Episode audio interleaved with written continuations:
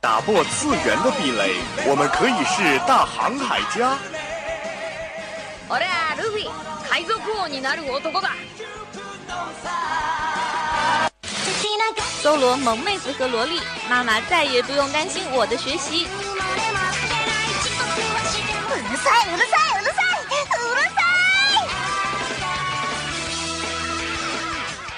大陆、日本、欧美、全世界的 ANG News，让你的耳朵根本停不下来。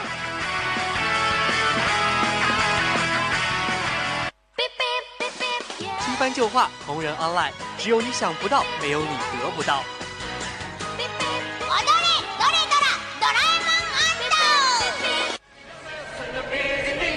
不要叫我们红领巾，我们也不是活雷锋。因为一切精彩尽在慢动作。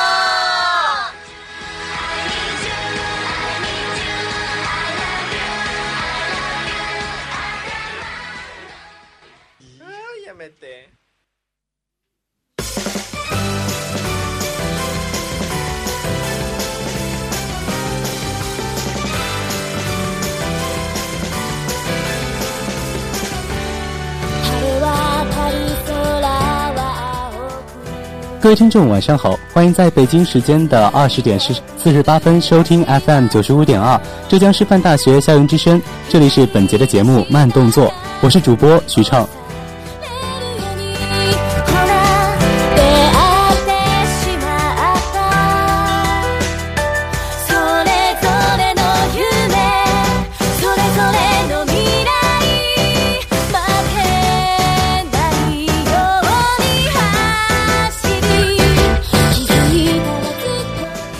又到了星期五啦，又和米娜桑见面了呢。在寒冷的冬天里，好多小伙伴是不是又跑去吃暖暖的火锅了呢？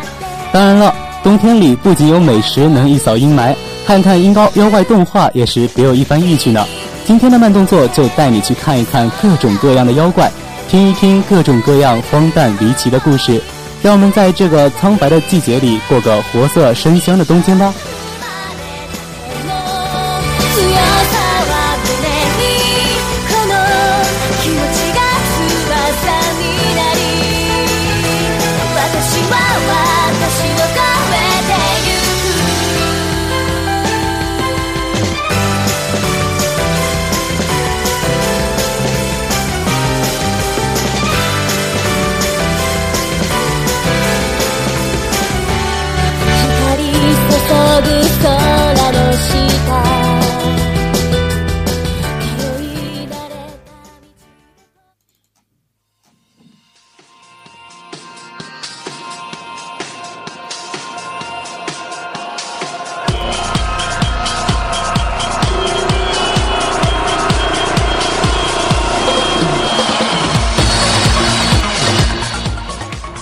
今天的慢动作依然给大家带来了三个板块。那么话不多说，让我们一起进入今天的第一个板块 New Start，资讯全雷达，带给你大陆、日本、欧美、全世界的 ANG News。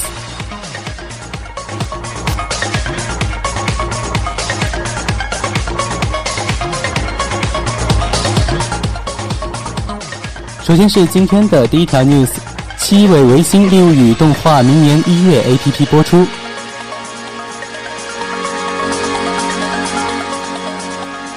今年九月宣布动画化的西尾维新的物语系列《利物语》第一话，确定将于二零一六年一月九号在物语系列 APP 中独家上线播出。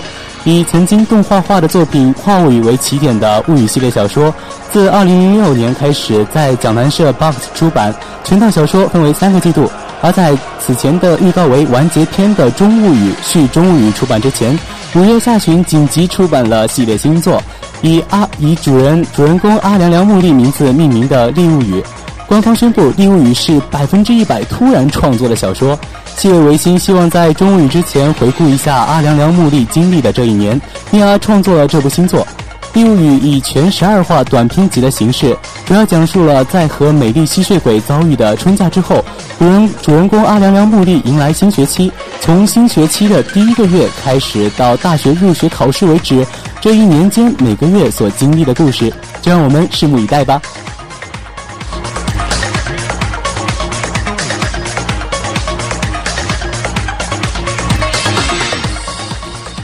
然后是今天的第二则啊，也是《监狱学员》OAD 动画制作决定，讲述出狱后的故事。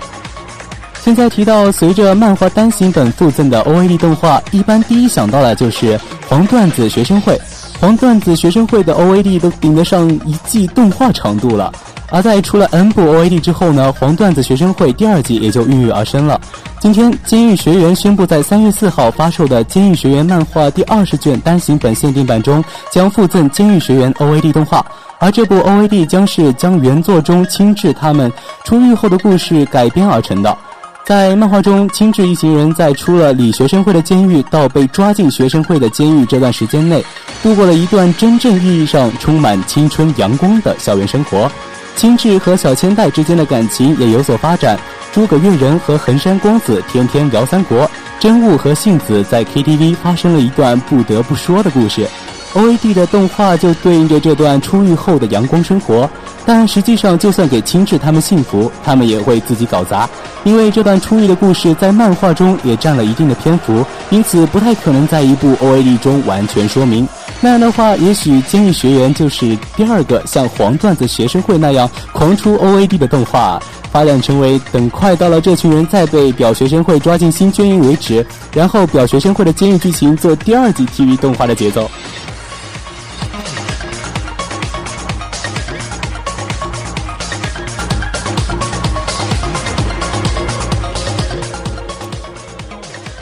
江户川乱步逝世五十周年狂想曲漫画化。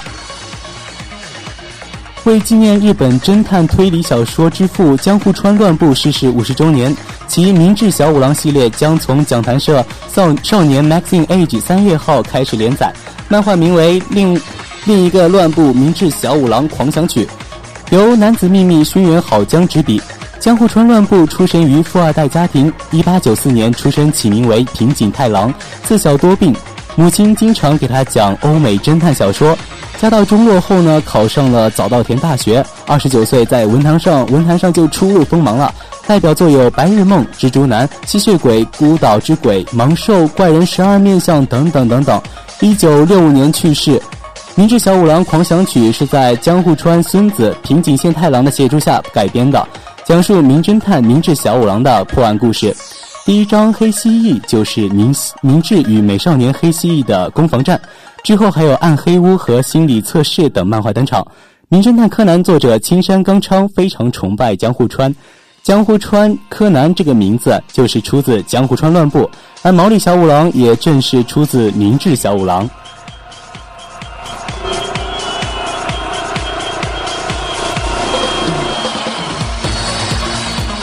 而在今天的呃 news 最后呢，让我们来听一下监狱学员的非常激燃的 OP 吧。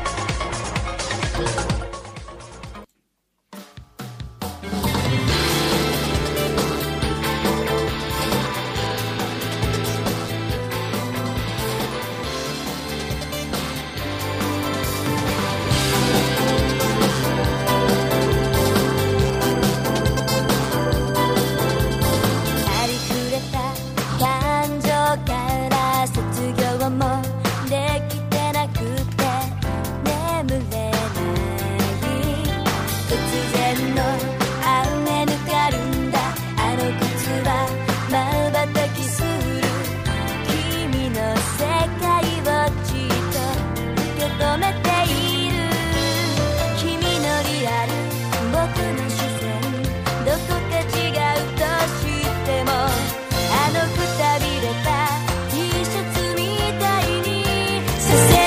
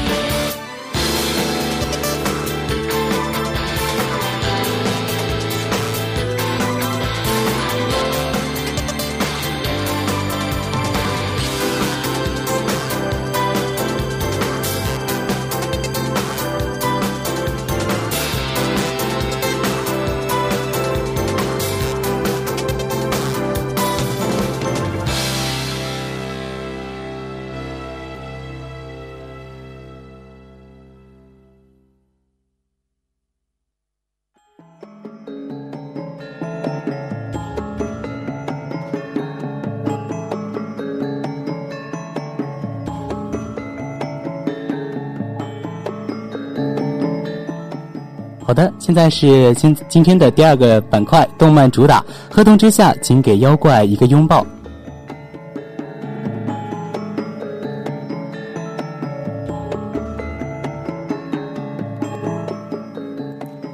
杨千嬅唱过这样一首歌，嗯，名字叫做《合同》。在歌词里面写到啊，河水会可怜莲花落，落花会惜别好阳光。星球之中，合同在何方？他家里没有房。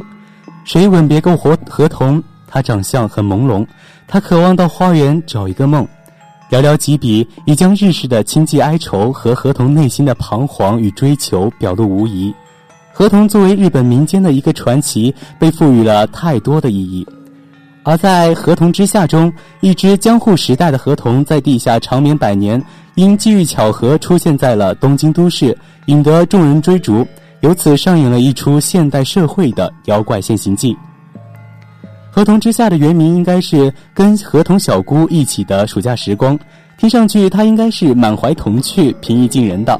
日本人善待不少妖怪，也是世人皆知的。雪女的传说更是屡次被搬上荧幕加以赞美和表现。再后来，甚甚至有了妖怪大战争，百来个妖怪齐上阵，博取孩童展颜一笑。然而这次中国的观众肯定缺乏类似的预期心理，因为无论怎么看，这个长着鸟嘴、身背龟壳、头顶一碗状水洼凹进的河童，就缺乏外形上的优势，一点都不萌萌哒，怎么叫人都怎么叫都叫人怜爱不起然，远不如宫崎骏的龙猫或是高田勋的狸猫来的乖巧好玩。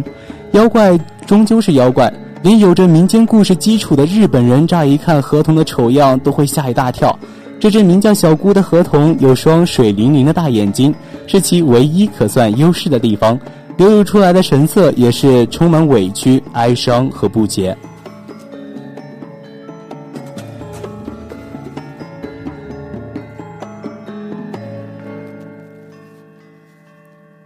然而，这只其貌不扬的躲藏在城市的钢筋水泥中的河童，却赢得了许多人的喜欢。连中国的金山词霸都愿意为他写词，这到底是为了什么呢？其实是因为小姑太过单纯和善良了呀。在电影最后，他抬头仰望着茂密的丛林，虔诚地对这片土地的卡米萨玛祈祷：“我要和爸爸暂住于此，我只需能够生存下去的鱼，请宽容我。”这样谦卑的姿态，这样对自然的无条件的敬畏，这样容易满足的一颗小心脏，让观众都被小姑的纯真深深打动。而在动画的后半部分，合同的存在的消息不胫而走。引得全城轰动关注，在康一的父亲抵不住媒体压力的时候啊，小姑同意了录录像给那些电视媒体，以求得安宁。之后又随同康一一家参与电视电视的现场直播。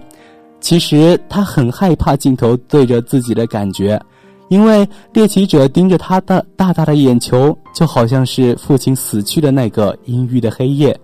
但他眼神坚定真诚，仿佛说着的只有一句话：“我给你们家带来的麻烦太多了，所以他才不顾一切的去报恩。在他为了保护朋友，他是他杀死了一个头顶的乌鸦，但他始终没有对任何围堵他的人有下手的念头。小姑她诚实，从来不撒谎骗人。”因为她甚至在很长一段时间内都不知道什么是欺骗和谎言。她曾说过：“合同是不会骗人的，只有人类才会。”所以他对任何人的任何问题的回答都出自真心。他说过：“不会责怪小女孩童，于是于是从来从来不会对童过分的言行耿耿于怀，甚至在出游回来还给小姑娘带了他认为十分珍贵的一小块彩色玻璃。”在最后，小姑娘对他的态度也是逐渐转变，从厌恶变为接受和喜爱。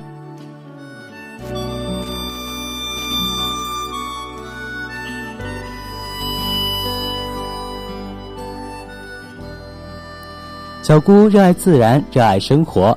她在河里自在嬉戏，向男孩展示自己放屁游泳的技能。她乐此不疲于男孩家人进行相扑比赛，她还向男孩妈妈极力夸奖鱼类料理的温妈时，酒醉后表演了搞笑的肢体舞蹈。她是这样竭尽全力的爱着这来之不易的重来的生活，我们又如何不爱这样一个努力生活的她呢？小姑守信，说到做到，正如他父亲曾说过，要和人类和平相处，他就选择了相信康一一家。正如最后，他告诉康一会来看他，我们也相信他们一定会再次相遇在一个郁郁翠翠的夏天。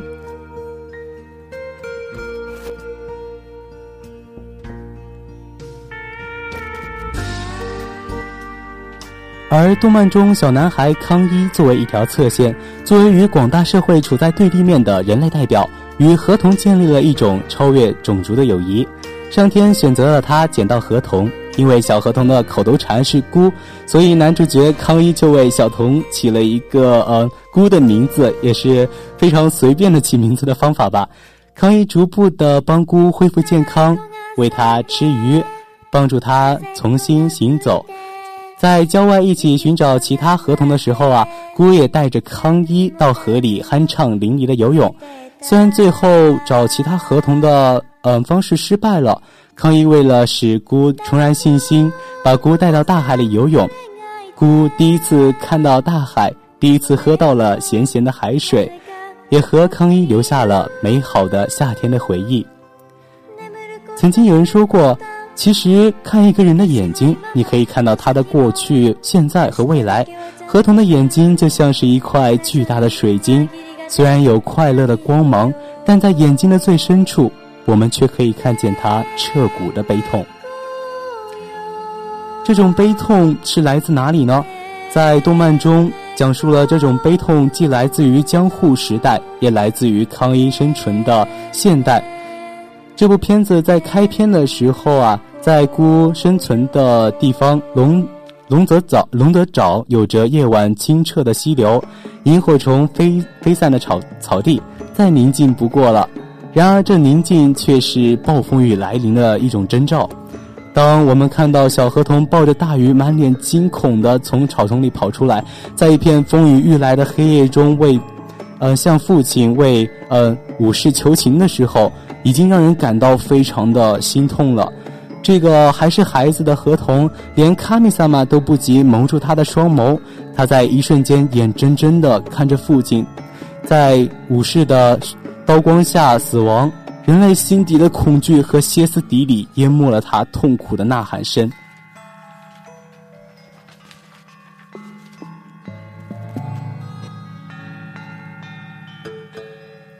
而在最后，历史和人类逝去的记忆也聚化成巨大的地缝，将它吞噬。而戏剧性的是，它却代表着疼痛的自然和为人类所斩断的传说，于现代都市中苏醒。嗯，在嗯片头，他被带回家时，身体干枯，依附着百年前残留的那一时境的古老石块，在孩子的水池中瑟瑟发抖。姑姿态谦恭有礼，而习惯性的带着一丝急切，声音稚嫩直率而不做作，懵懂而真挚。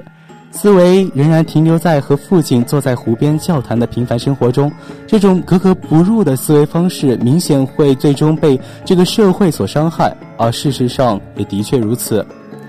小姑在身体康复后啊，就一直没有放弃过寻找自己的同伴。他曾跟康一一起去到嗯杂志上所说的河童之乡去寻找同类。也曾摸索着找到作夫童子询问同伴的下落，但是根本没有结果。现实却是远远比此残残酷的多。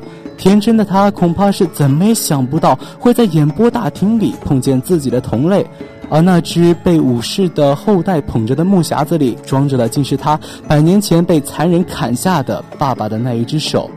那双手还惊恐地蜷曲着，而这双手也正是捏碎了。小姑对于人类美好的憧憬，她想起了那夜爸爸被武士杀害的场景，抱着那只干瘪了、干瘪了的手，泪水奔涌而出，那哭声比任何孩子都要凄惨，连顽皮的童也哭着扭过头去，可是无情的大人却扛着摄影机，企图拍摄那绝望的泪水。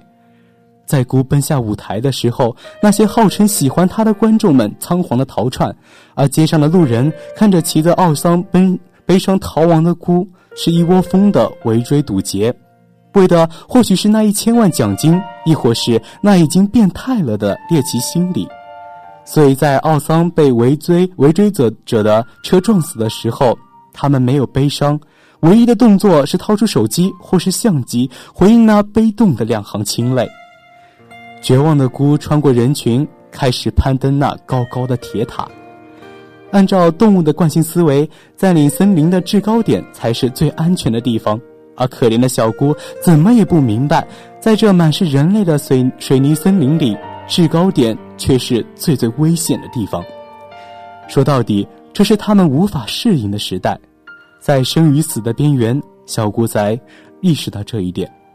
电影里，小姑说：“父亲说过，人类将我们生存的水塘和沼泽夺夺走，然后是风，还有天空，渐渐的将神灵的地方都据为己有。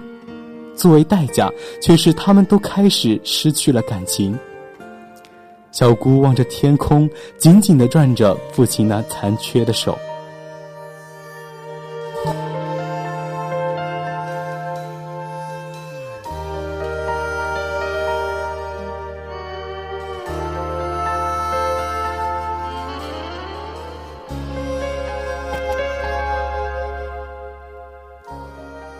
终于有一天，他收到了来自同类的明信片。他闪动着大大的眼睛，不辨真伪的想回到自己的世界，想重拾合同的生活方式。当他经历漫长的旅程来到目的地时，他看到的却是一个残缺的梦境。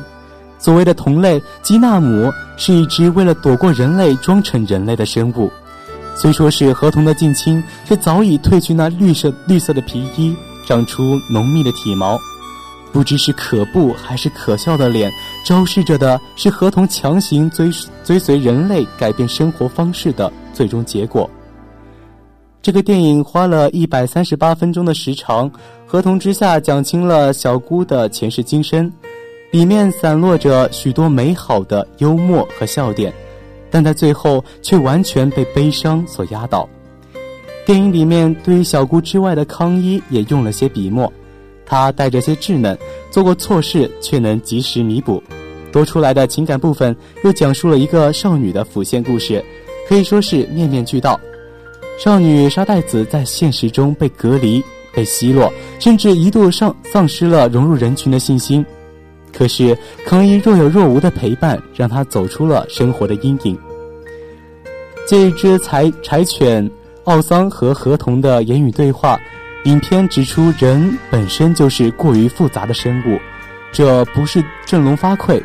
作为人类，这些置身事外的评价，才能让我们更加清楚地认识自己，也认识爱和包容。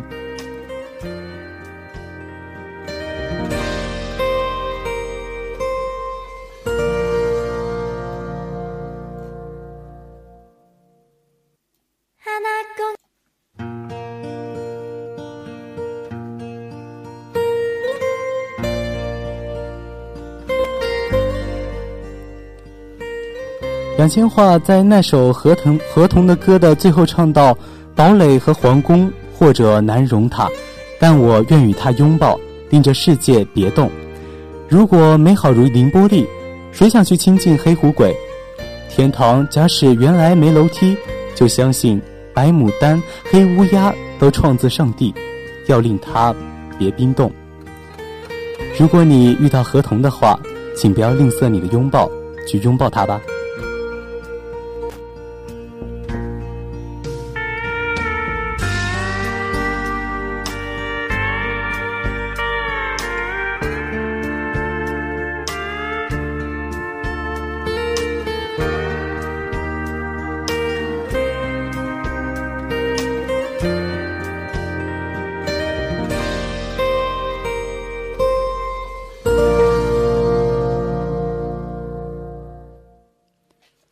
好的，在我们主打的第二个板块之后，让我们来听一下同样是非常催泪向的动漫，嗯，未闻花名的 OP 吧。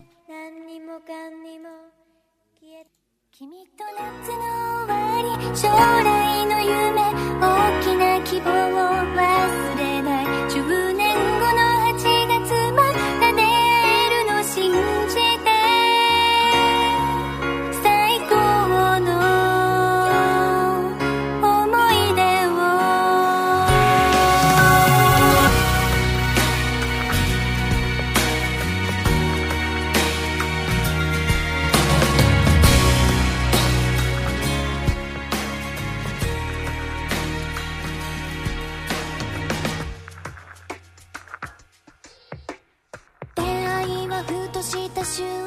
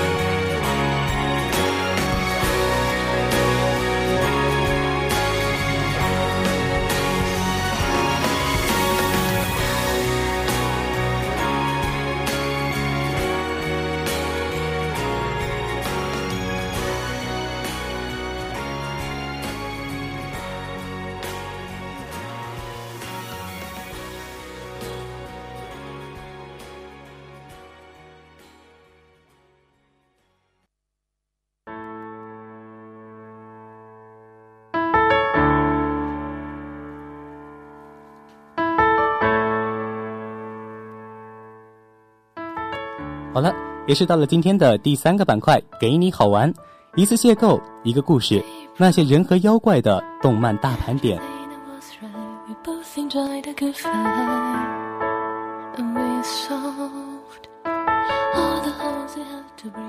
首先是我们今天的第一个动漫《虫师》。在另一个世界，住着一群与常见动植物截然不同的生物。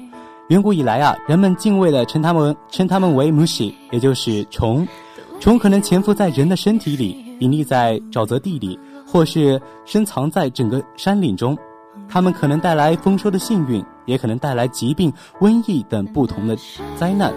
当虫的世界和人的世界重合的时候，虫师银谷便会出现，了解虫的生，虫的灭。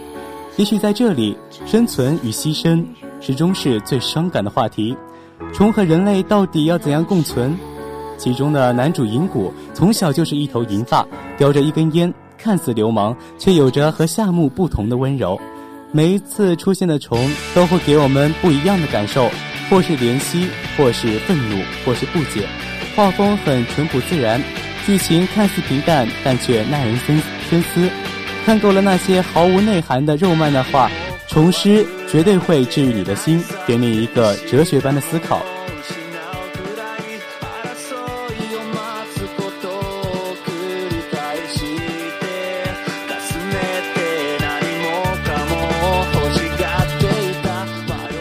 好吧，也是突然讲到一半，画风这画风突转啊，也是到了我们第二个推荐的。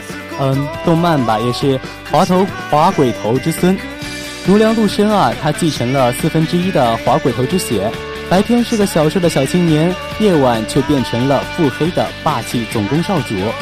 小时候呢，陆生对爷爷很崇拜，也和爷爷领导下的奴良组十分亲近，但却在知道了人类畏惧妖怪之后，他开始想过平静的生活，不愿去继承奴良组三代目。一天。陆生的人类朋友被妖怪袭击，陆生为了保护他们，觉醒了自身的妖怪之之血。四年后，陆生虽然仍希望作为人类生活，但也为了统帅奴良组而与妖怪世界相对。慢慢的，剧情从血液觉醒的那刻起，夜晚的意识就不会改变，我会成为三代头目站在你的头上，也就是嗯奴良陆生的一个非常豪气的一个嗯宣言吧。那个动漫也变得非常的热血。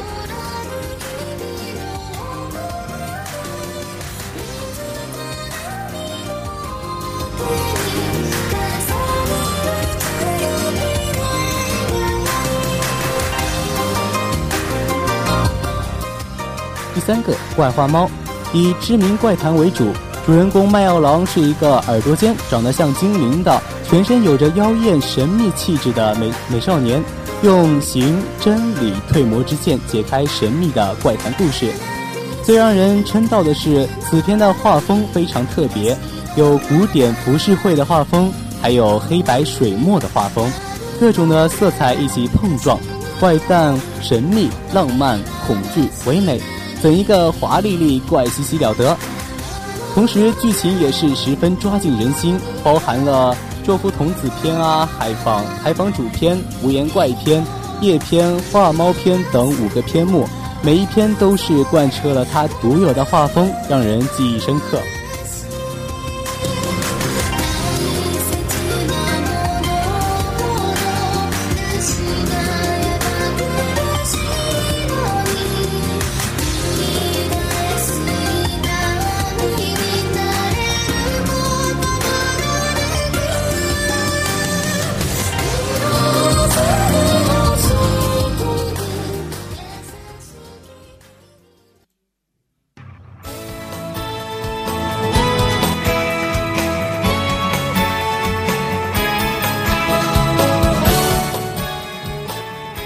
是我家有个狐仙大人，天狐空幻呢是三锤家的守护神，因为有着超强的法力而让人敬畏，而他被封印在三锤家。美叶子之子高高尚透拥有遗传自三锤家的强大灵力，是因而成为了妖怪下手的对象。为了驱除想接近三锤传人的妖怪们啊，透的外婆利用天狐和美叶子的感情。解除其封印来保护透，因此天狐以高尚家的守护神的身份，跟着高尚兄弟回到东京，而原本专门服侍三锤家的守护女阿卡，也因此成为了高尚家的守护女，照顾其日常生活。然而事实上却是去添麻烦。就这样一个守护神的故事，一个校园的故事，一个斗争的故事，慢慢展开。天狐空幻傲娇的属性。性别可男可男可女，天然呆的红和超萌的百鬼，还有搞笑的小生活，真的是看点十足啊！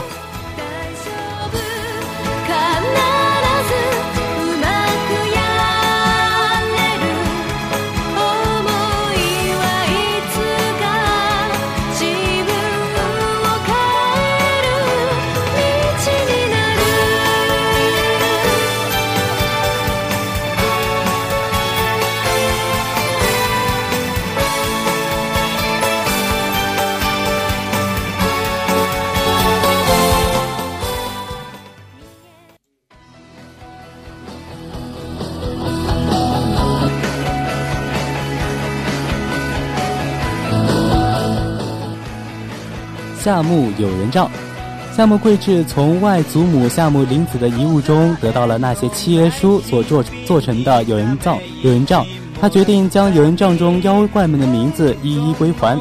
于是，在夏目身边开始聚集了各种各样的妖怪们。能看到妖怪的少年夏目与招财猫外表的妖怪班一起，为大家讲述了一个又一个或是奇异，或是悲伤，或是怀念，或是令人感动的温馨故事。记得他们为小狐狸找到了回家的路，为苦苦守在神庙，只为等当年的老婆婆跟他说声谢谢的土地神了却了心愿，还有好多好多的故事，好多好多的温暖。希望夏目的故事永远不要完结，希望猫咪老师能和我们一样，一直陪温柔的夏目走下去。